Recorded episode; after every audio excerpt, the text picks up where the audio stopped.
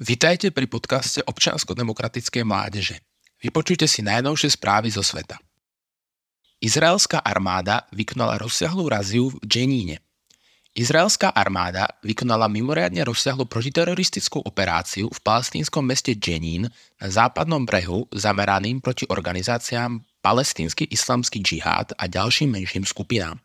Operácie sa zúčastnilo viac ako tisíc vojakov a jej cieľom bolo zničenie teroristickej infraštruktúry.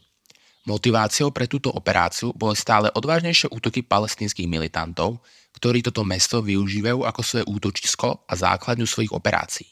IDF vypočulo 300 osôb, eliminovalo 18 militantov, zadržalo desiatky ručných zbraní a rozbilo cesty, pri ktorých mali podozrenie na cestné bomby. Bohužiaľ, zranení boli aj civilisti, podľa údajov palestinskej samozprávy až okolo 100 osôb. Palestínska autorita nemá mesto plne pod kontrolou Efektívnosť celej operácie sa preukáže v budúcnosti. IDF ohľazuje aj ďalšie akcie v meste.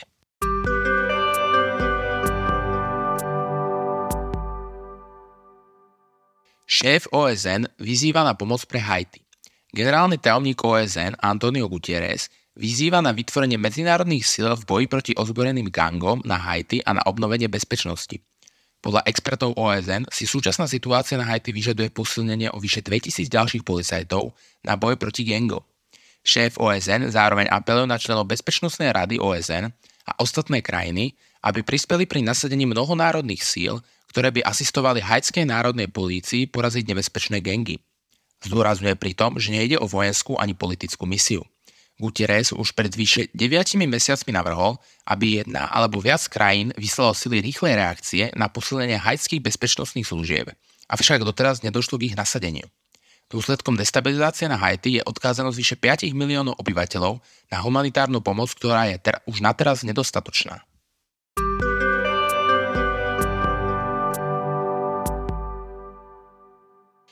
Jar Bolsonaro sa nebude môcť zúčastniť prezidentských volieb.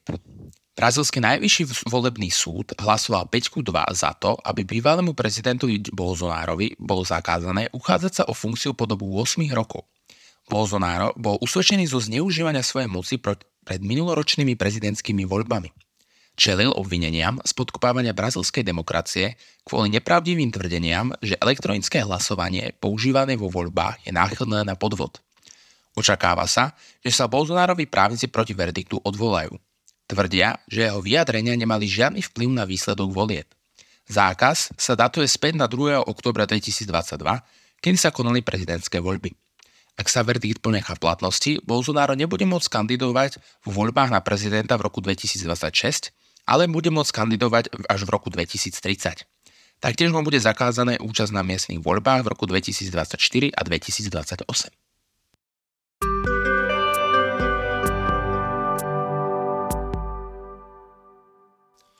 Srbská entita v Bosne a Hercegovine odmieta autoritu ústavného súdu. Koncom júna parlament Republiky Srbskej prijal zákon, ktorý odmieta účinnosť rozhodnutí Ústavného súdu Bosny a Hercegoviny. Autoritívny líder srbskej entity Milodar Dodik má už dlhšiu dobu problém s rozhodnutiami Federálneho ústavného súdu. Spor vyvrcholil, keď Dodik odvolal posledného srbského súdcu v ústavnom súde, čím ho v podstate paralizoval. Reakciou bola zmena fungovania ústavného súdu, ktorý môže prijať rozhodnutia aj bez prítomnosti srbských, bosniackých či chorvátskych sudcov. Ústavný súd Bosny funguje v súčasnom zložení od Daytonskej mierovej zmluvy roku 1995. Obsahuje sudcov nominovaných oboma entitami v Bosne, ako aj tých nominovaných Európskym súdom pre ľudské práva. Veľvyslanectvo USA v Sarajeve označilo nový zákon ako útok na mierovú zmluvu. Predseda snemovne reprezentantov Bosny Svičič dokonca zákon označil ako začiatok odčlenenia Republiky Srbskej.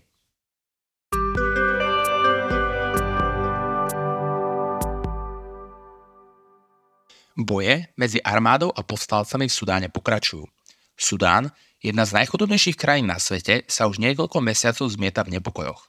V polovici apríla vypukli v krajine boje medzi armádou a povstaleckými silami rýchlej podpory.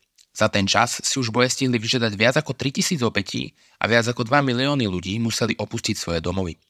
Najťažšie strety medzi armádou a povstalcami prebiehajú v hlavnom meste Chartum a v regióne Darfur. Ani prímerie sprostredkované medzinárodnou komunitou počas moslimského sviatku obetovania nezabránilo ďalšej eskalácii. O sprostredkovanie prímeria sa snažili Spojené štáty a Saudská Arábia, no neúspešne. Podľa predstaviteľov organizácie Lekári bez hraníc je situácia v Sudáne kritická. Väčšina zdravotníckých zariadení je totiž v oblastiach zasiahnutých bojmi zničená. Navyše podľa OSM potrebuje v Sudáne humanitárnu pomoc takmer 25 miliónov ľudí. Ďakujeme, že ste si vypočuli podcast občiansko-demokratickej mládeže. O ďalších novinkách zo sveta vás budeme informovať čoskoro. Ďakujeme.